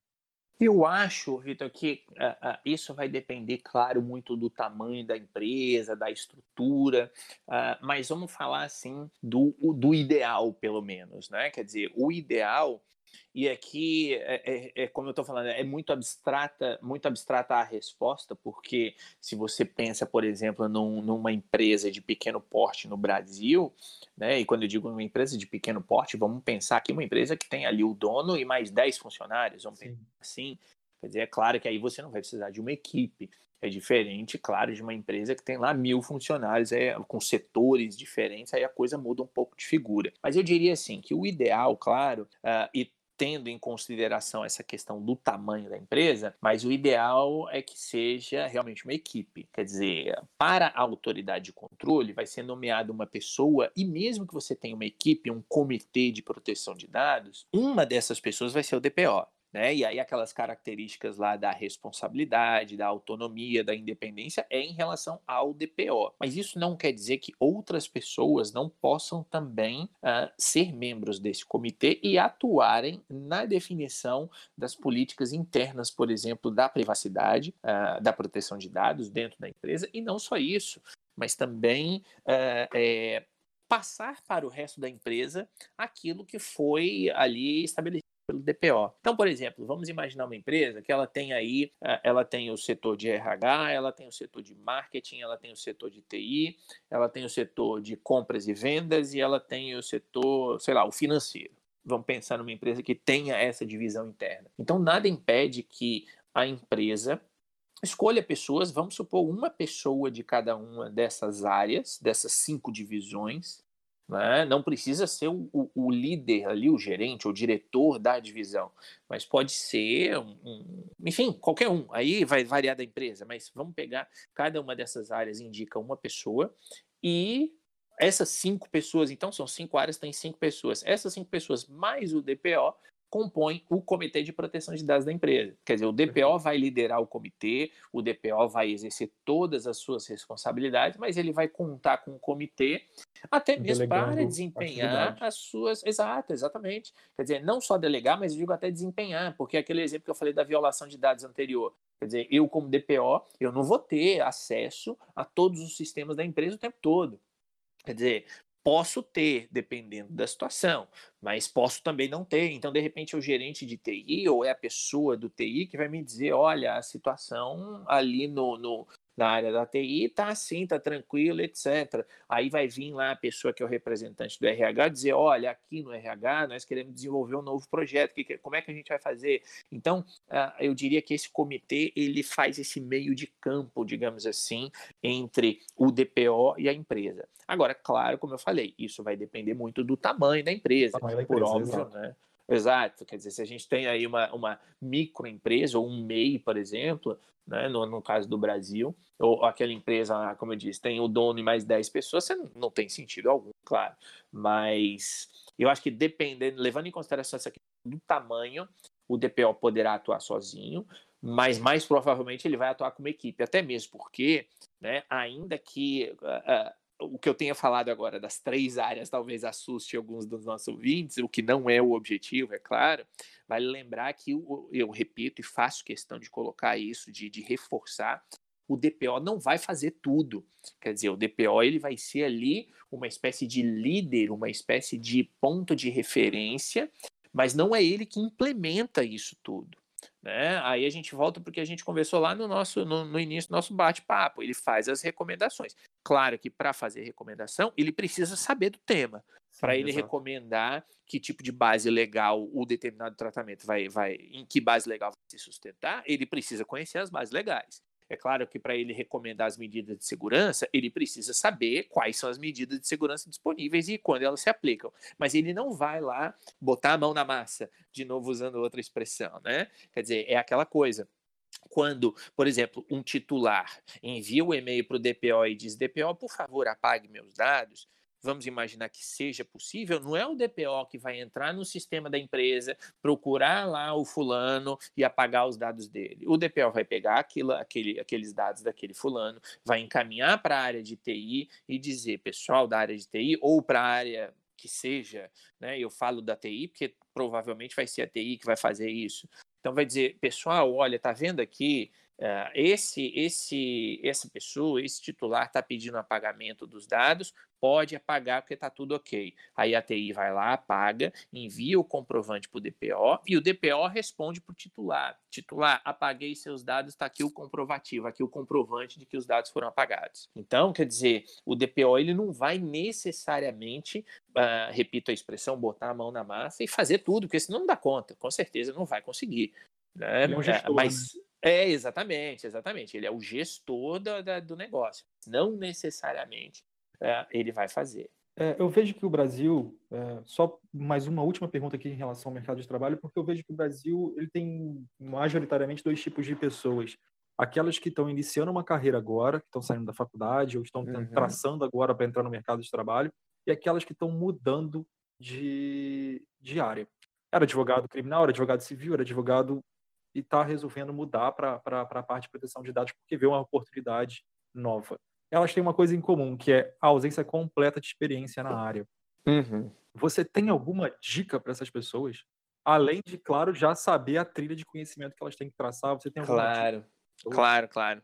É, eu acho que para quem está uh, começando, ou seja, como você falou, a pessoa que saiu da faculdade agora, eu acho que essa pessoa, o que, que ela deveria fazer? Ela deveria uh, tentar, na medida do possível, uh, se qualificar nessa questão de proteção de dados. Quer dizer, tentar buscar o máximo de conhecimento possível e Uh, tentar utilizar aí meios para poder divulgar aquilo que ela sabe. O que, que eu quero dizer com isso? Eu estou aqui na minha cabeça fazendo uma analogia, eu estou fazendo um curso agora que é sobre data science, né? ou seja, indo um pouco mais para a área técnica, a área de ciência de dados, de inteligência artificial, etc. E lá na, na, na não vou dizer escola, né, mas ali na instituição esse curso, o instrutor colocou a seguinte questão, ele falou assim, que, que é mais ou menos a mesma pergunta. Quem está começando na área de ciência de dados, como é que vende o seu peixe? Como é que é descoberto? E ele falou, olha, você vai lá, vai criar lá um repositório no GitHub e vai divulgando ali o seu, seu material, vai divulgando seus projetos, etc. Para quando você enviar um currículo, você coloca no seu currículo, olha lá no meu repositório no GitHub, lá no meu perfil no GitHub, o que eu já fiz. Então eu estou meio que tentando fazer uma analogia. Quer dizer, a pessoa que está começando nessa área de proteção de dados, e, e eu digo começando no sentido daquele que está saindo da faculdade, eu acho que ela precisa demonstrar que ela é capaz de ter esse conhecimento, que ela tem esse conhecimento sólido na área de proteção de dados como um todo. E eu acho que nesse sentido, a exposição uh, nas redes uh, sociais, especialmente no LinkedIn, né, eu acho que o LinkedIn ele deve ser visto muito mais do que uma mera rede social, mas sim como um verdadeiro currículo. E, e, nesse sentido também a pessoa não pode ter medo de enviar isso para as empresas, né? Ou seja, enviar o seu currículo, enviar essa sua produção, se mostrar, digamos assim, para a empresa.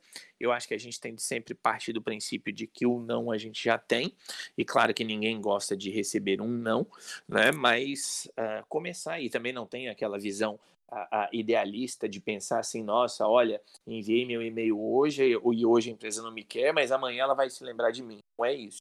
Mas até mesmo para mostrar para as pessoas que você é conhecido, né? Ou seja, que você não, não que você seja conhecido, mas que você tem conteúdo e que você pode colaborar com aquilo dali.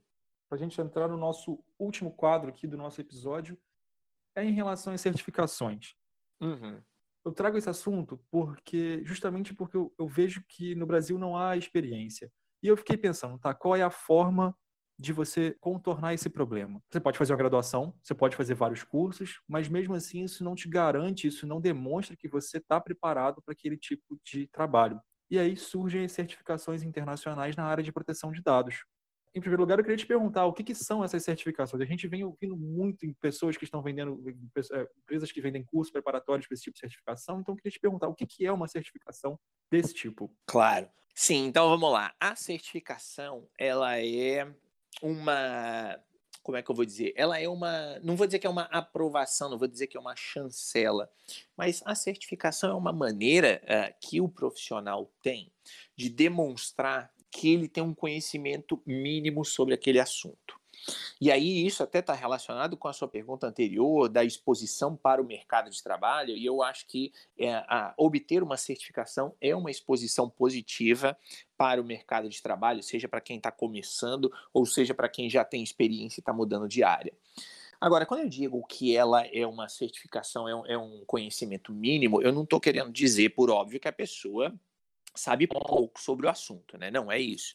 Eu digo o mínimo que no sentido de que você faz aquela avaliação, de que você faz aquela prova, né? E ao fazer a prova, você demonstra que pelo menos aquilo que a empresa certificadora exige de você, você tem o conhecimento, né? Você sabe sobre aquele tema.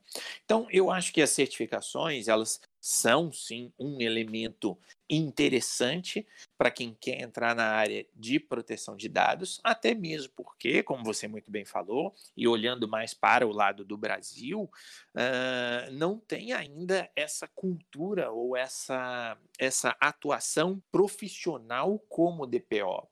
Quer dizer, não tem. O que eu quero dizer é que não tem uma, uma não tem uma baliza, não tem ainda ali um padrão né, a ser a ser reconhecido como mínimo para você atuar. Então, assim, eh, não necessariamente a pessoa vai fazer lá uma graduação em direito, não necessariamente ela vai fazer uma graduação em tecnologia, dentre as várias áreas possíveis. Não quer dizer que necessariamente a pessoa tenha de fazer uma pós-graduação, um mestrado, claro que auxilia, você mesmo comentou isso mais cedo. Então, isso é positivo, mas eu acho que a certificação é positiva para demonstrar que aquele profissional ele tem esse conhecimento sobre aquele tema, que ele, enfim, uh, uh, estudou e sabe ali, pelo menos aquele mínimo a respeito daquele tema e que ele pode, então, uh, se desenvolver mais ainda dali para diante. Né? Então, eu vejo a certificação mesmo um ponto de partida. Repito, não é obrigatório, não quer dizer que só vai ser DPO ou só, só vai trabalhar na área de privacidade quem for uh, certificado, não é isso, tá? Conheço vários DPOs que não têm certificação alguma aqui em Portugal e não deixam de ser DPOs e bons DPOs por causa disso. Isso é né? é muito bom apontar, para que Sim. Não, a pessoa também não ache que ela precisa fazer um investimento muito alto e obrigatório para poder chegar nessa profissão. Não, Mas ela pode, ao longo algum. do tempo, ela poder se certificar a ponto de melhorar a sua, a sua própria qualificação, certo? Claro, sem dúvida, de jeito algum. É nada obrigatório. Repito, conheço vários DPOs, inclusive muitos membros da Associação Portuguesa de DPOs não têm certificação, tá? Pelo menos naquelas mais conhecidas, etc. A gente fala sobre elas daqui a pouquinho até, mas não é obrigatório, não é pré-requisito. Agora, é um ponto positivo e aí é aquela coisa, para quem está começando ou para quem está mudando de área, você demonstrar que tem o conhecimento, tanto que fez a certificação, fez a prova, foi aprovado, claro, é um ponto positivo. Não é obrigatório, a própria, as, as legislações não exigem certificação alguma, mas é um ponto positivo, sem dúvida alguma. Supre, de certa forma, a ausência completa de experiência, porque ele vai ser submetido a provas que exigem dele o mínimo para que ele trabalhe naquela profissão. Claro. Então, também claro. gera um pouco mais de segurança para o próprio profissional. Sem dúvida, sem dúvida. Eu concordo plenamente com essa sua colocação. Né? Vai, vai demonstrar que o profissional sabe sobre o tema, né? pelo menos ele tem o um conhecimento sobre aquilo que é o mínimo necessário. De novo, a gente está falando da certificação, é uma prova, então pelo menos ele sabe em relação à prova, mas a gente parte do princípio de que as boas certificações têm um nível de exigência uh, relevante para o mercado de trabalho. Então, sem dúvida, ele é, vai demonstrar. Eu quero até fazer um comentário aqui é sobre o risco das pessoas quererem se, é, retirarem certificações de qualquer lugar. Existem algumas instituições que a gente vai abordar agora daqui para frente, mas é muito bom que o ouvinte fique atento para que ele não invista o seu tempo e o seu dinheiro em qualquer certificação a ponto de ser uma perda de tempo porque essa certificação futura pode acabar sendo não, sequer sendo reconhecida pelo mercado. Claro, claro, concordo. Eu acho que isso é uma questão que realmente precisa ser é, valorada pelo próprio, pela própria pessoa, né, de fazer uma análise prévia a respeito de quais são aquelas certificações que têm mais valor né, no mercado, porque não adianta a pessoa investir um dinheiro numa certificação que eventualmente não vai lhe trazer benefício né? Então, isso precisa ser, sim, ah, verificado por, cada um, dependendo ali dos seus interesses e mesmo das suas condições, claro. Né? E aí eu te pergunto, é, quais hoje são as certificações da área de proteção de dados que vão atestar que o profissional tem os conhecimentos mínimos que estão hoje sendo bem reconhecidas, bem recebidas? Bom, a gente, eu, eu posso citar para o pessoal que está aí nos ouvindo uh, três certificações ou três, não vou chamar de empresas, mas enfim, três certificadoras que uh, possuem algumas certificações diversas. Então, no caso do Brasil, pelo que me parece, vendo daqui de Portugal, a mais conhecida é a da Exim, que é uma empresa holandesa, uma empresa aqui da Europa, e eles têm aquilo que eles chamam de trilha do DPO, né? Ou seja, para que você possa ser um, um, DPO certificado pela Exim, você precisa fazer três provas anteriores. Você faz uma prova sobre a área de segurança da informação, que é o, o Information Security Foundation. Depois você faz uma outra prova, que é o Privacy and Data Protection uh, Foundation também. E depois você faz uma terceira prova, que é o Privacy and Data Protection uh, Practitioner. Quer dizer, as duas primeiras são provas, digamos assim, mais teóricas uh, e mais não vou dizer iniciante, porque elas não são para iniciantes, mas são provas que demonstram aquele mínimo conhecimento teórico, teórico mínimo, exatamente, da, da pessoa que está fazendo a prova. Uh, e por óbvio que a de segurança da informação tem uma pegada mais para a área de tecnologia, mais para a área de TI, e a do Foundation, né, o, o Privacy Foundation, tem uma pegada mais jurídica, que é aquilo que eu falei anteriormente, da junção da TI com o jurídico. Não...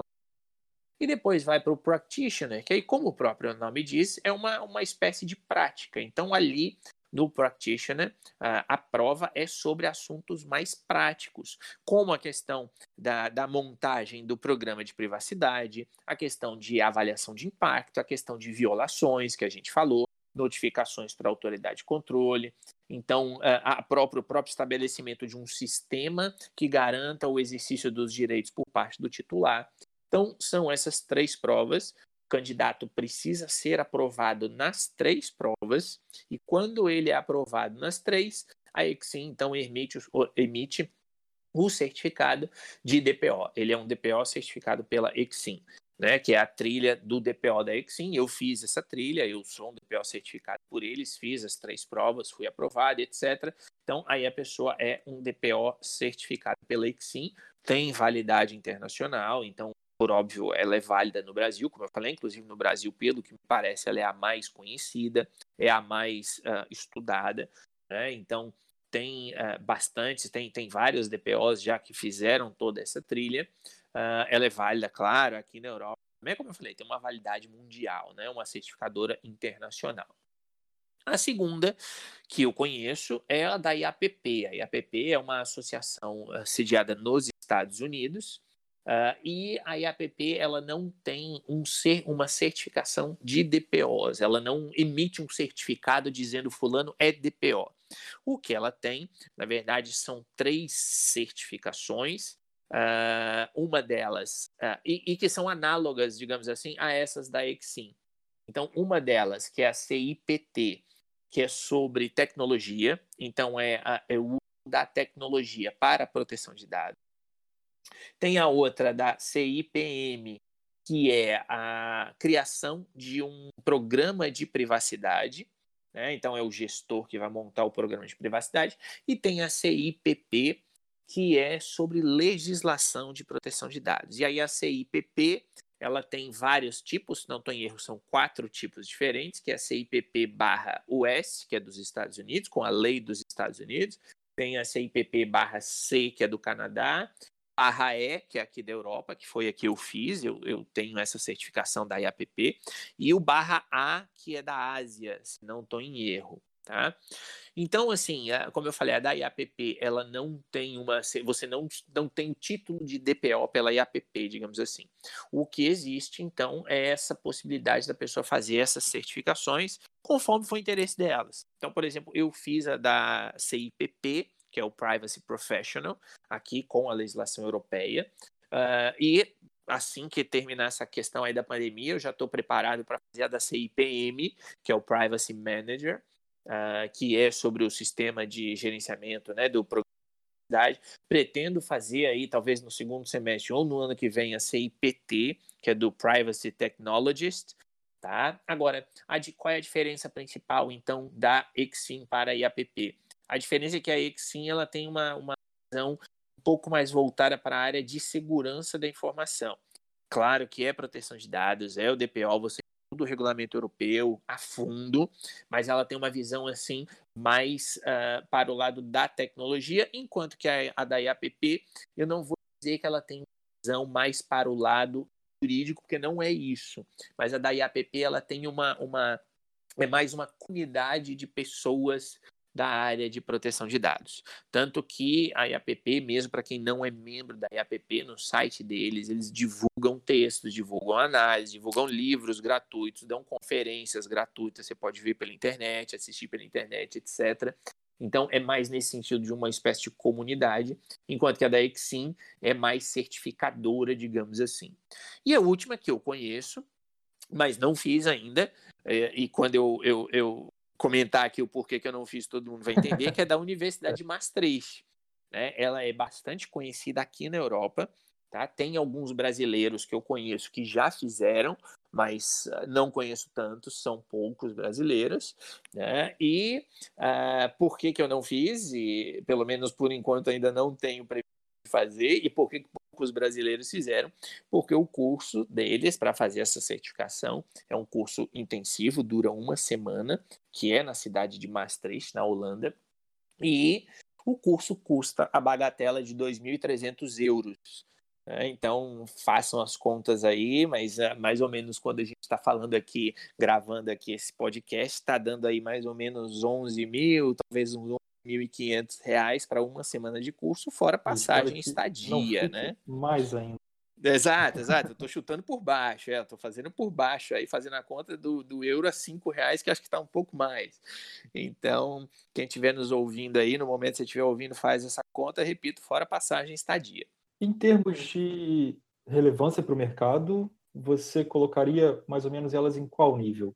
Poderia ser, isso poderia ser feito ou não? Sim, sim, eu acho que sim. Eu acho assim, em termos de Brasil, uh, e de novo falando de Brasil por aquilo que a gente vê daqui, que eu daqui, eu não estou no mercado brasileiro no dia a dia, mas pelo que eu acompanho dos colegas e etc., uh, ah, eu diria que a da, a, a da e a da IAPP, elas têm o mesmo o mesmo peso, uh, mas aí sim tem uma estratégia bem focada no mercado brasileiro, e eu acho que aí sim tem crescido muito, e tem crescido não só em base de pessoas que são certificadas, mas mesmo de, de, de, de ser reconhecida como instituição certificadora. Aí a gente volta para aquilo que eu falei do LinkedIn, não só como uma, uma vitrine para o currículo, mas também como meio para buscar vagas. E tem várias vagas que de vez em quando eu vejo aqui pelo LinkedIn no Brasil que falam: queremos pessoas certificadas pela Exim. Então, eu acho que em termos de mercado é um ponto muito positivo. Agora, quando a gente vem aqui para a Europa, aí aqui eu já acho que a IAPP ela tem uma valorização maior. Né? É claro que na Europa até a de Maastricht é a mais valorizada, na minha, na minha, no meu entendimento, mas dentre essas que tem um preço. É extremamente Exato, claro. Então mais puxado, né? Mas uhum. essas, entre essas que têm um investimento mais acessível, eu diria que a IAPP ela tem uma, uma, um reconhecimento, uma valorização em termos de mercado maior do que da Exim. Mas no Brasil não. No Brasil eu diria que é, na, na, no meu entendimento, é meio que são meio que iguais e eu até acho que a Exim ela está um pouquinho acima em termos de mercado naquilo que eu vejo, repito, pelas vagas do LinkedIn. Me limitando aqui ao LinkedIn, me parece que a Exim tem uma pequena vantagem em relação à IAPP. E eu vou apresentar um, grande diferença, um dos grandes diferenciais entre a IAPP e a Exim, não em termos de relevância, mas em termos de mais práticos de realização de prova, é que a Exim é uma das únicas que permite a realização da prova em português brasileiro, certo? Enquanto a IAPP é necessário que você faça a prova em inglês. É claro, Exato. que a gente, é claro que a gente tem que deixar isso bem claro, se você quer trabalhar com proteção de dados, você tem que ter um bom domínio do inglês, porque você não pode restringir o conhecimento de proteção de dados a somente a cultura brasileira, já que a Europa trabalha com proteção de dados há pelo menos 50 anos, se eu não me engano, certo? Isso, isso, então, exatamente. É interessante que o profissional ele venha sempre trazer, venha buscar mais informação aqui de, de fora do Brasil. E fica então essa, essa posição em relação a questões linguísticas. Em questões de preço, a gente sabe mais alguma, você sabe alguma coisa em relação a Exim e APP? A minha última pesquisa, eu vi que as certificações da Exim custavam em média de 200, 200 dólares por certificação enquanto da IAPP são pelo menos 500 dólares. Seria mais ou menos isso mesmo? Ou... É, na verdade, assim, a, a, também lembra que da, o da Exim, como eu falei antes, são três provas. Então, duas dessas provas custam uh, 230, se não estou em erro, um pouquinho mais do, do, que você citou, mas enfim, 200 aí, 200 e pouquinho. A terceira, que é a do Practitioner, ela custa, se não estou em erro, 260. Então, quer dizer, se a gente somar tudo aí, vai dar mais ou menos uns 400 dólares para você fazer as três provas. Agora, vale lembrar que a prova do practitioner uh, pela Exim só pode prestar essa prova quem fizer um curso em uma instituição credenciada. Então aí, quer dizer, precisa somar a esse valor o valor do curso. Existem valores distintos, existe uma série de provedores de, de, de, eu vou chamar de escolas aqui, né, de formação uh, para essa prova do practitioner. Algumas delas são presenciais, algumas delas são online. Os preços variam, né? Então eu não, não entro no mérito dos preços, mas o candidato, a pessoa que quer chegar aí a essa essa prova, a essa certificação, desculpa, como DPO certificado pela Exim, ela vai precisar lembrar disso. Claro que também a Exim de vez em quando concede alguns vouchers que às vezes dão descontos de até 15% nas provas, mas vamos considerar aí o preço cheio para ninguém contar com a sorte do voucher. Então, pelo preço cheio, as três provas vai dar aí mais ou menos 700 dólares, mais o curso para o practitioner. E o da, o, o, só que tem a vantagem, como você muito bem lembrou, que são todas as provas em português. Português Exato. do Brasil, sem problema nenhum. Então, para quem eventualmente tem alguma dificuldade ainda com inglês, realmente é, uma, é um ponto vantajoso. As da IAPP, também como você bem comentou, quando a pessoa faz a primeira prova, a primeira vez, e eu digo não primeira vez no sentido de ser reprovado, a primeira certificação é 550 dólares, e depois, se a pessoa quiser fazer a segunda ou a terceira, ou outras, eventualmente, aí a segunda prova cai para 375 dólares. Quer dizer, sai aí um pouco mais em termos só de prova, sai um pouco mais se a pessoa quiser, tiver, é, quiser ter duas certificações. Né? Por exemplo, o meu caso, para mim é interessante em termos profissionais ter a da CIPP, que eu já fiz, e ter a da CIPM. Então, você soma aí os 550 de um mais 370 da outra, vai dar aí 900 e tantos dólares, o que em princípio poderia ser um pouco mais caro do que a da Exim, mas lembrando que a da Exim ainda tem um curso. Então eu diria que em termos de gasto vai ser mais ou menos a mesma coisa no fim Exato. da história. A diferença, claro, é que a Exim tem em português, as da IAPP são só em inglês, tá? Não tem como fazer uh, uh, em português. Outro ponto importante, a da Exim você pode fazer da sua casa, então você baixa lá o aplicativo deles e faz a prova diretamente da sua casa. E o da IAPP, pelo menos até esse momento que a gente está gravando, não. Você agenda e vai em um centro de treinamento e presta a prova no centro de treinamento. Eles estão pensando em, per em permitir fazer agora de maneira online, direto de casa por causa aí da, da situação da pandemia, mas em princípio você precisa se dirigir até um centro de treinamento para fazer a prova. Não é nenhum bicho de sete cabeças, é claro, mas é algo mais que a pessoa vai ter de, de pensar na hora de fazer e elas são só em inglês.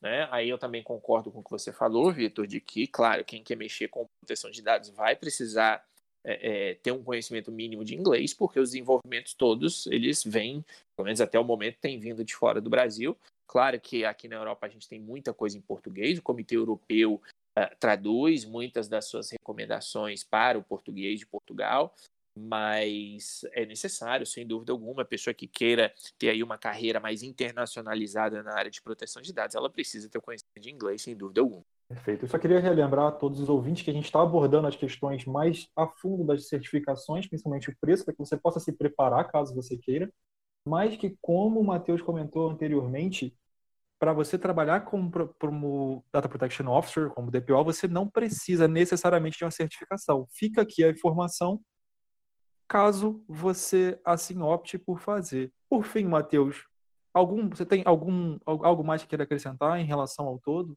Olha, eu acho assim, eu acho que o, o, o que o, o ouvinte que chegou até agora, ele deve estar pensando assim, meu Deus do céu, no que, que eu estou me metendo? Porque é bastante coisa, parece complexo, etc. Mas uh, uh, o que eu quero colocar é que não, não, a gente não tem de florear nada. Né? Tem muita coisa que é complexa, sem dúvida, uh, mas é uma complexidade que pode assustar no início, mas depois virar algo normal. Eu acho que é como qualquer outra profissão. Você quando começa a, a pessoa que vai, por exemplo, virar querer fazer é, programação, eventualmente ali no primeiro momento ela olha aquela código e fala: Meu Deus do céu, o que, que é isso? Não vou dar conta. Mas ela vai, ela se esforça e consegue. Né? Ou a pessoa que vai é, é, trabalhar, de novo, falando do, do, jurídico, a pessoa chega lá no primeiro semestre, pega lá, lê e fala: Nossa, olha, meu entendimento aqui é esse. Aí chega o professor e diz: Não, não tem absolutamente nada a ver, porque você está tendo entendimento da pessoa comum e o entendimento jurídico é outro. Aí eu tenho de, na área jurídica, ver o entendimento não só da lei, mas eu tenho de ver o entendimento do professor, eu tenho de ver o entendimento do doutrinador, eu tenho de ver o entendimento do Supremo Tribunal Federal e, meu Deus, qual é o entendimento? Então, a, a, tudo assusta no primeiro momento, mas eu acho que para quem quer seguir a área, primeiro, é uma área que é gratificante, ela traz uma satisfação pessoal para quem gosta do assunto, ela é uma área gratificante em termos financeiros, tá? quer dizer, especialmente no profissional, então eu acho que tem uma, um retorno muito grande.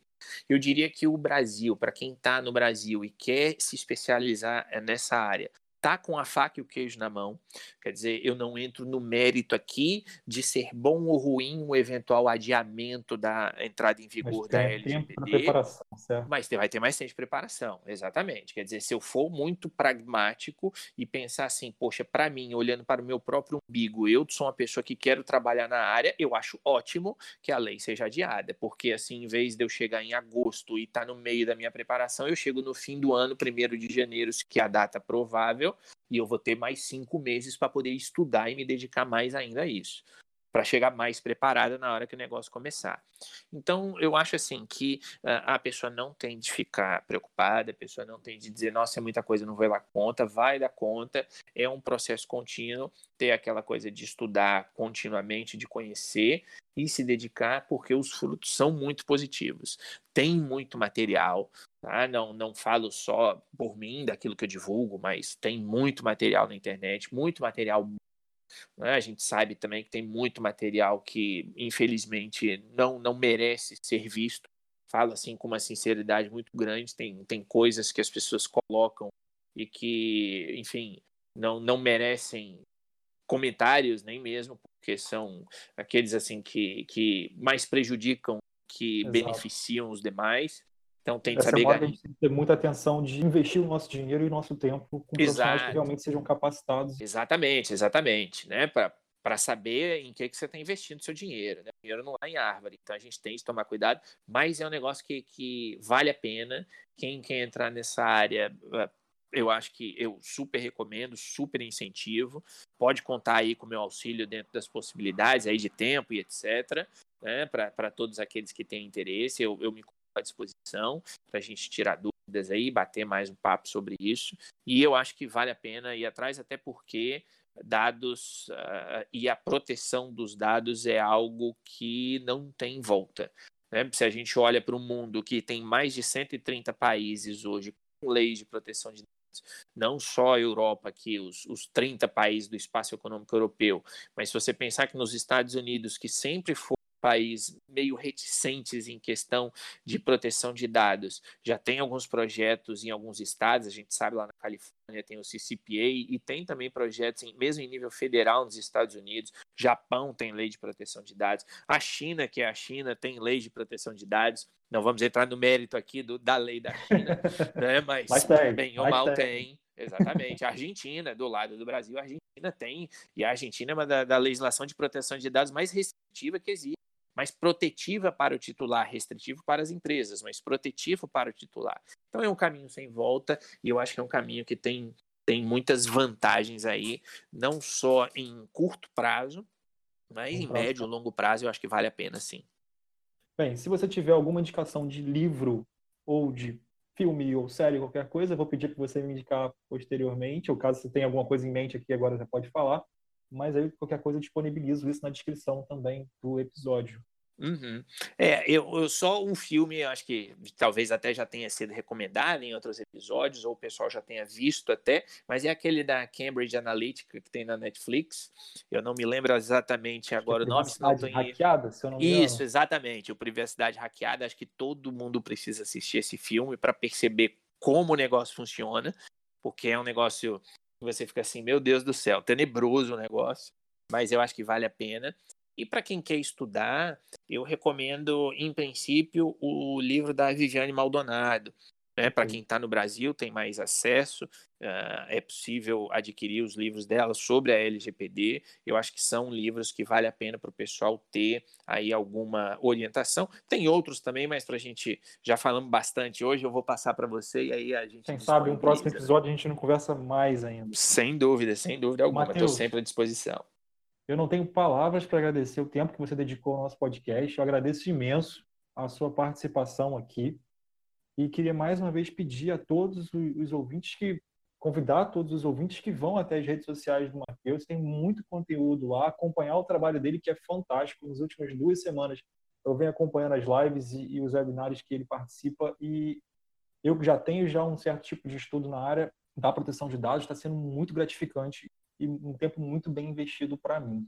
E lembrando que esse, esse, basicamente todo esse conteúdo que ele está disponibilizando é de graça, assim como esse podcast que ele veio aqui gravar com a gente. Mais uma vez agradeço a você, é, Matheus, por isso. Bem, eu acho que é isso. Um abraço a todos e até o próximo episódio. Ok, Vitor. Eu, eu também agradeço aí pela possibilidade. É sempre bom, entre aspas, evangelizar sobre a proteção de dados e me coloco mais uma vez à disposição, agradecendo de novo por essa oportunidade. Um abraço. Um abraço a todos. Até mais.